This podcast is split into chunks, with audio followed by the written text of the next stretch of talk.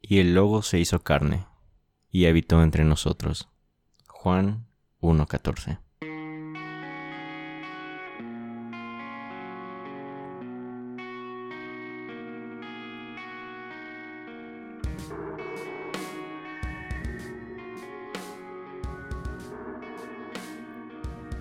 Hey, ¿qué tal? ¿Cómo están amigos?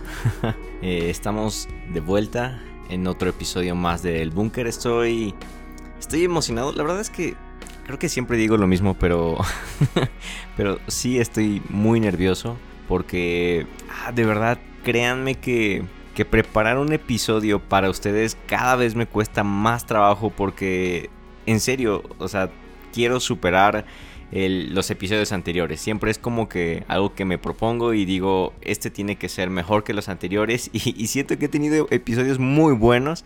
Entonces, como que siempre tengo en mente tratar de sacar algo mucho mejor. Que realmente les ayude, que realmente les sirva. Y pues bueno, la verdad es que me cuesta mucho trabajo. Pero igual no quiero, no quiero apartarme y desaparecerme por completo. Entonces, bueno, vamos a empezar.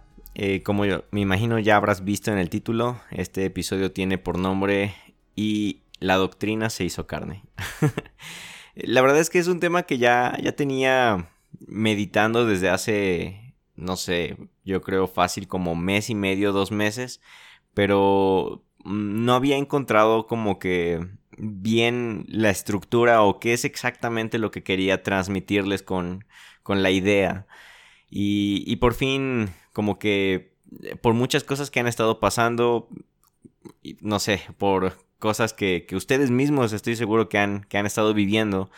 Eh, a lo mejor incluso lo estoy sacando ya un poco tarde, pero, pero yo creo que es un tema que, va a perdurar por mucho tiempo y, y, yo espero que así, si lo estás escuchando, no sé, un año o tres meses después de que salió este episodio, que realmente pueda servirte. Al menos en este tiempo, en este contexto que, que estamos atravesando, creo que la mayoría tenemos presentes los últimos movimientos ah, radicales o, no tan radicales, por un lado sí, por otro lado no, los movimientos sociales que hemos estado viviendo, como, eh, no sé, movimiento de Black Lives Matter, movimientos eh, de identidad de género, movimientos eh, de ideología feminista, todo esto que que la verdad es que es, yo creo que es muy necesario, yo estoy a favor de, todos ellos y bueno, tengo mis reservas para cuando se llega a un extremo que ya no se me hace muy congruente,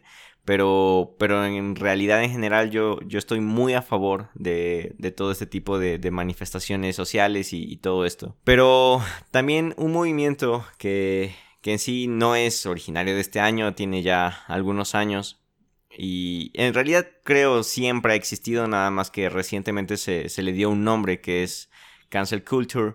Y yo creo que sí es algo muy delicado, es un tema que debemos de poner la atención y más como creyentes, porque todos somos parte de ello, todos hemos eh, sido presas de, de la cultura de la cancelación o al mismo tiempo nosotros hemos sido partícipes de ella, entonces más o menos teniendo todo este contexto en mente, es que me gustaría darte pie al tema del día de hoy o al episodio del día de hoy. y, es que ah, pensando acerca de toda la travesía de, fe que he tenido desde que soy creyente o incluso desde que soy niño Ah, sin ningún interés en la religión. He pasado por un montonal de diferentes etapas, por un montonal de, de diferentes tipos de pensamientos. Y en serio que ha sido un, un viaje muy extraño de, de fe el que, el que ha atravesado. Y yo creo que no soy el único. Yo creo que así como yo hay muchas personas que han tenido un viaje de fe muy... Eh, no sé, lleno de matices, de colores, de estructuras, de sabores, hemos probado de todo. Y en serio, creo que nos vamos formando de diferentes ideologías, nos vamos siendo presa de las denominaciones, al mismo tiempo nos llegamos a encerrar en tradiciones, llegamos a, volvernos cuadrado dentro de filosofías y líneas de pensamiento y en muchas de estas me la verdad es que me quedé poco tiempo, eh, nada más como que las visité de, pasadita, pero en otras eh, la verdad es que sí me metí de lleno o sí les presté bastante tiempo, les regalé bastante de mi tiempo y una de estas de la que más puedo decir que hay un antes y un después en mi vida, para bien, en cosas buenas, pero también en cosas malas, es en mi travesía por el calvinismo. Ah, fue una etapa dura, fría en mi vida, en realidad empecé acercándome con mucha humildad y con mucho miedo porque era un mundo completamente diferente a lo que yo estaba acostumbrado.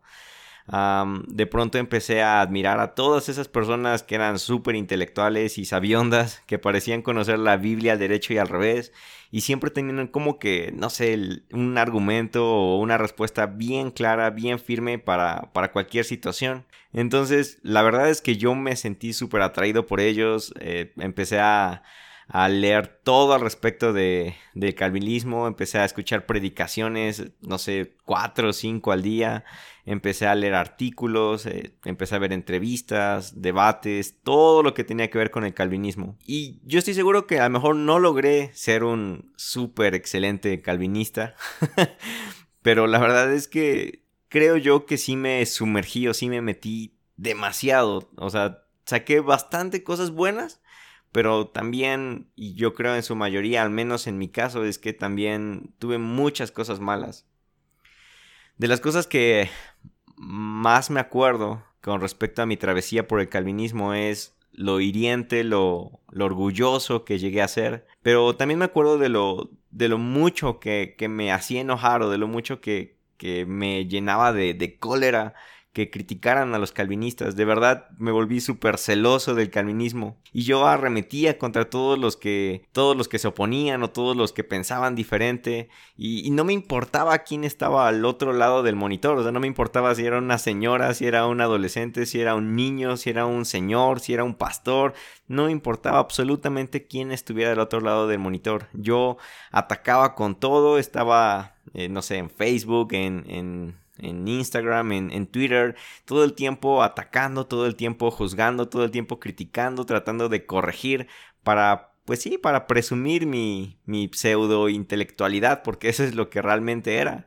O sea, yo me creía súper inteligente, yo creía que sabía más que todos y que todos estaban equivocados, y pasaba horas y horas y horas corrigiendo a los demás, porque pensaba que solamente yo tenía la razón porque pensaba que solamente yo estaba en lo correcto, que yo tenía la doctrina verdadera y todos los demás eran unos herejes y se iban a ir al infierno porque no estaban predestinados y, y un mundo normal de cosas. Pero es en serio, o sea, de verdad, yo me volví de esos eh, trolls de, de Facebook que, que, solamente se dedicaban a, a criticar y a, y atacar a las personas. Digo, no estoy diciendo que todos los calvinistas sean así, no estoy diciendo que el calvinismo en sí mismo sea malo, pero esa fue mi travesía por ahí. Así fue como a mí me tocó experimentarlo, es en lo que yo me convertí. Yo sé que no todos son así.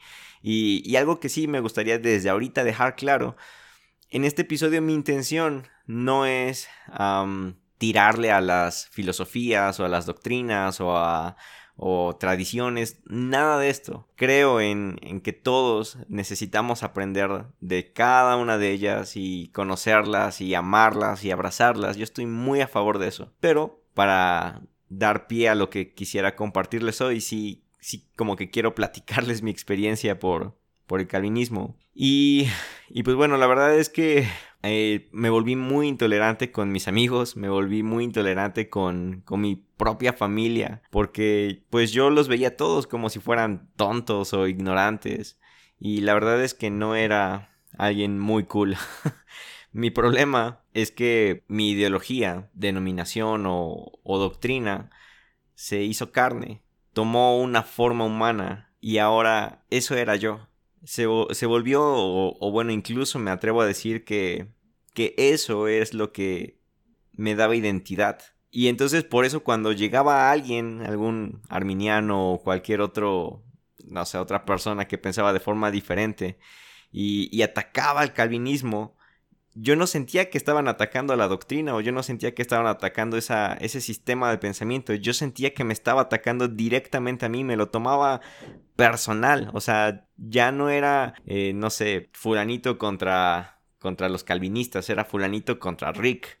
Porque realmente yo así me sentía, sentía que me estaban hiriendo a mí, que me estaban eh, censurando, que me estaban atacando, criticando. Y entonces pues era era bastante complicado porque porque algo más ya había tomado mi identidad, algo que tendría que ser simplemente unos lentes para yo ver ciertas posturas o aprender, se había convertido en mi identidad, se había hecho parte de mí, se había convertido en mi carne, eso ya era yo. Sí, sueno como una persona horrible, pero en serio, gracias a Dios que que he aprendido a mejorar y a cambiar bastante esa área en mi vida. Fue precisamente porque yo era así y sé el daño que causé a otros y que incluso me hice a mí mismo que me animo a, a platicar de estos temas con ustedes porque eh, muchos de ustedes lo pueden estar pasando o lo van a pasar o a lo mejor ya lo pasaron. Entonces, pues realmente yo estoy dando el ejemplo de, no sé, de religión, pero en realidad abarca cualquier tipo de ideología, cualquier tipo de tradición, cualquier tipo de, de pensamiento, de creencia, de filosofía, incluso costumbres, eh, hábitos y preferencias y un larguísimo etcétera que, que podríamos nombrar. Pero realmente todo esto, cuando lo abrazamos de más, cuando nos casamos con ello por completo, pues lo encarnamos y se vuelve parte de nosotros. Y puedes ver incluso en internet gente debatiendo eh, de defendiendo a Apple y defendiendo a Android o, o personas que están súper casados con iPhone y personas que están súper casadas con, eh, no sé, Samsung o con Huawei o así un montón de, de cosas que incluso pueden parecer absurdas, pero cada uno se casa con algo y adopta una creencia y, la hace tan parte de sí mismo que eso se vuelve su identidad. También, o sea, yo, yo creo que todos conocemos a, ese amigo que, que, se casó con su partido político y, y cuando escucha que alguien llega a hablar mal de ese partido político, sea cual sea, se lo toma personal y empieza a defender con capa y con espada como si le estuvieran atacando directamente a él. O, qué tal de aquellos que defienden también, no sé, el, refresco y por mucho que tú lo puedes decir, oye, pero te va a hacer daño, cuidado, no sé, con el azúcar, diabetes y las calorías y un montón de cosas. O sea, son personas que están tan casadas con su hábito, con su costumbre o con la marca que dicen, pues total, de algo me he de morir, ¿no? Y, y se lo toman personal, se ponen a la defensiva. Porque ahora eso lo adaptaron tan fuerte a sí mismos que lo volvieron parte de su identidad. Caemos en el error de creer que nosotros ahora somos eso, que nosotros ya no soy yo, por ejemplo, un creyente, ahora soy un calvinista. Lo que me define ya es el calvinismo. Y bueno, entre tantos ejemplos que espero, no sé, haya, haya logrado como que darme a entender a lo que me refiero con, con que una doctrina o un pensamiento se haya hecho carne, y esa carne se, se, haya vuelto parte de nosotros, o se haya vuelto nosotros mismos, me gustaría decirte lo, los principales problemas que yo veo que esto ocasiona. Yo creo que cuando nos llegamos a aferrar a una creencia o a un sistema de pensamiento y permitimos que se haga carne en nosotros, le estamos dando el lugar a que esa identidad se vuelva más fuerte que lo que realmente debería de ser nuestra identidad. Y eso es el hecho de que somos hijos de Dios. Esa es la verdadera identidad, la verdadera ideología o la doctrina más importante que nada debería de desplazar. Ese es como la piedra angular por la cual deberíamos de regirnos. En el momento en el que tú le das más peso a tu denominación o a tu doctrina que al hecho de que eres un hijo de Dios, creo que entonces allí ya hay un foco de alerta o un peligro que puede estar atentando contra ti y contra tu entorno. Y, en serio yo creo que hay como ah, muchos aspectos que, que, afectan cuando caemos en, en, este tipo de, pues sí, de, problemas o de, o de errores. Ah, por ejemplo, cuando, cuando nos pasa esto, eso hace que se impida que sigamos creciendo. Porque como ahora creemos tener la razón, hace de nuestro criterio algo sesgado, porque ahora decidimos ponernos eh, ese pensamiento de que solamente nosotros tenemos la razón y nuestros lentes son los únicos correctos y con nuestros lentes vemos y juzgamos todo y entonces nos volvemos orgullosos porque nos cerramos a nuestra opinión creyendo que solo nosotros tenemos la razón. Otra consecuencia que yo veo en este problema es que impide un debate sano porque es más ya ni debate, sino un diálogo sano, porque los argumentos o críticas en contra de esa ideología se vuelven críticas directas a nosotros, a nuestra identidad, críticas a nuestra propia persona. Pues obviamente a nadie le gusta sentirse atacado, a nadie le gusta sentirse criticado. También el problema eh, de esto es que fomentamos la división porque pues por naturaleza somos gente de tribus y ese instinto tribal es el que nos lleva a buscar gente que piense igual que nosotros, que tenga las mismas creencias, ideas o, doctrinas que nosotros. Y eso nos hace sentir parte de algo y, está bien, o sea, eso no está mal, es como incluso por supervivencia, que buscamos formar parte de, de, una tribu, de alguien que nos respalde, que nos cuide, que nos traiga seguridad. Pero el problema es que se nos olvida que formamos parte de algo mucho más grande, de una identidad más importante. Y entonces empezamos a excluir a las tribus que piensan diferente. Y se nos olvida que siempre va a haber más cosas que tengamos en común para unirnos.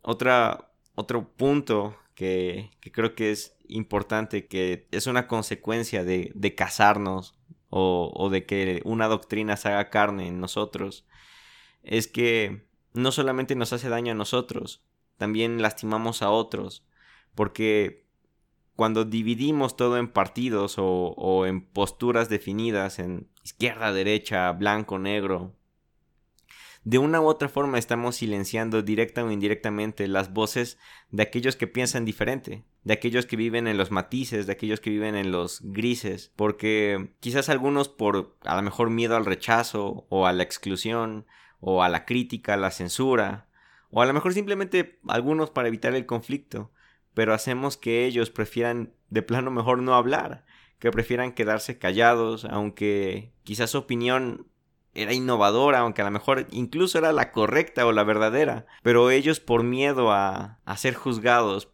prefieren ya no hablar. Y con esto, de una u otra forma, aparte de causar intolerancia hacia opiniones diferentes, creo que estamos causando algo mucho peor que es el silencio. Y lo curioso del silencio es que crea la ilusión de que hay homogeneidad en, en las formas de pensamiento. Pero en realidad es que hay muchísimos grises que están quedándose callados por miedo. Y eso hace que reduzcamos nuestras opciones.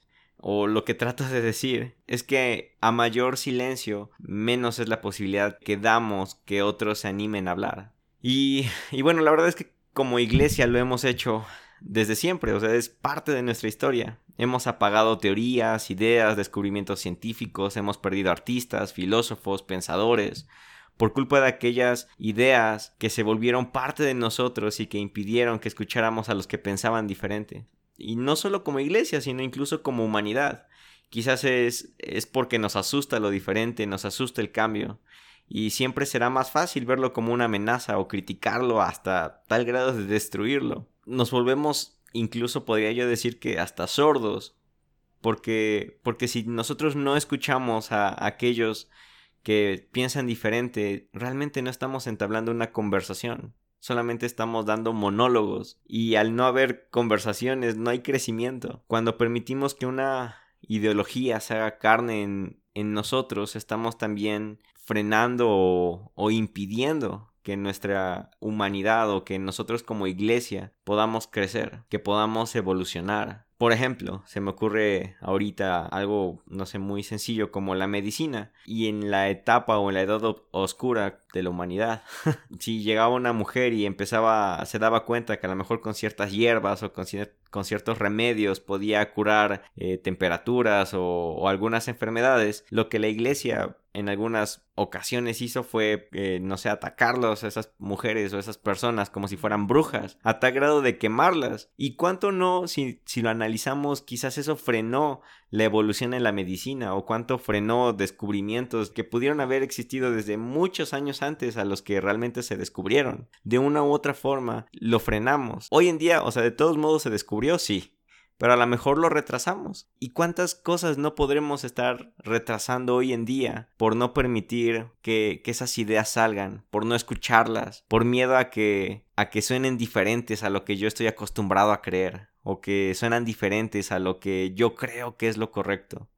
Y quizás estamos frenando la evolución de la humanidad o la evolución de la iglesia o lo estamos retrasando y no solamente en, el caso de la medicina, la, en la iglesia pues realmente lo ha hecho por mucho tiempo con respecto, no sé, por ejemplo, a la geografía, a la astronomía, a la robótica, educación, arte. Hay un montonal de historias tristes que son parte de nosotros como, como cristianismo, que son parte de nosotros como iglesia, como cuerpo de Cristo. De esas cosas que, que sí, hasta cierto punto nos avergüenzan, pero que son parte de nosotros y, y que está en nosotros hoy en día no repetirlo. Está en nosotros no, no expulsar a aquellos científicos que se atreven a proponer nuevas teorías que a lo mejor parecieran atentar en contra de, de nuestra religión. Y creo que por último, y, quizás es el más importante de todos los problemas eh, ocasionados por, por este tipo de forma de, de pensar, de casarnos con, con ideologías, es que atenta contra el mismo mandamiento quizás más importante o bueno, el segundo más importante que es amarnos los unos a los otros. Porque entonces estamos yendo por la vida dividiendo, excluyendo, rechazando a los que piensan diferente a nosotros, cuando deberíamos de estarlos escuchando, deberíamos de estarlos amando y abrazando. Y ya, ya pasé buen rato, creo que exponiendo todos los problemas que, que esto causa, pero e, es que el hecho de, de permitir que una ideología se humanice, que se haga carne y que habite entre nosotros, que una doctrina sea la que habite entre nosotros a través de nosotros, y básicamente se trata de ser conscientes de cuál es y cuál debe ser nuestra única identidad si algo se ha de humanizar en nosotros y se va a volver carne en nosotros, que sea nuestra identidad de hijos de Dios, aquí y ahora. Eso hará que podamos escuchar y abrazar a los que piensan diferente a nosotros. Eso hará que seamos humildes para aprender y lavar los pies de las cosas que parecen desconocidas. También nos ayudará a, estar presentes y darnos cuenta que tenemos más cosas en común para amarnos e incluirnos que las cosas que tenemos diferentes. Y también eso nos va a permitir evolucionar a la estatura del varón perfecto. Y me atrevo a, decir esto, así como el verbo, el logos, se hizo carne y trajo vida a todos si permitimos que doctrinas, ideologías o creencias se hagan carne y sea lo que habita entre nosotros, va a traer muerte. Pero aún así, creo que el, camino es el mismo. Debemos de crucificar nuestras creencias, debemos de crucificar nuestras ideologías, solo que éstas sí no deben resucitar.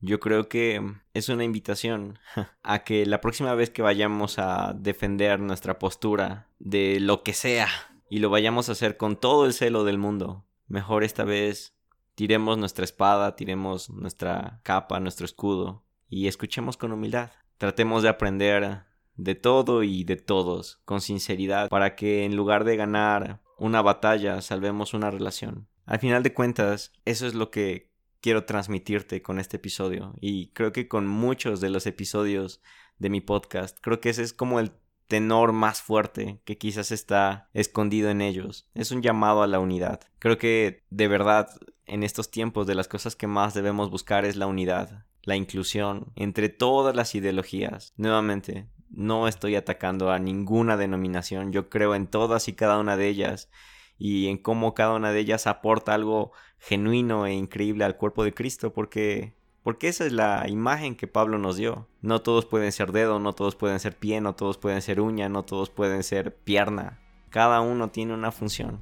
El problema es que me duele que nos sigamos atacando los unos a los otros y no nos aprendamos a escuchar, que no aprendamos a, a darle voz o a darle plataforma a aquellos nuevos pensadores, a aquellas nuevas ideas, a aquellas nuevas doctrinas, por aferrarnos al sendero antiguo.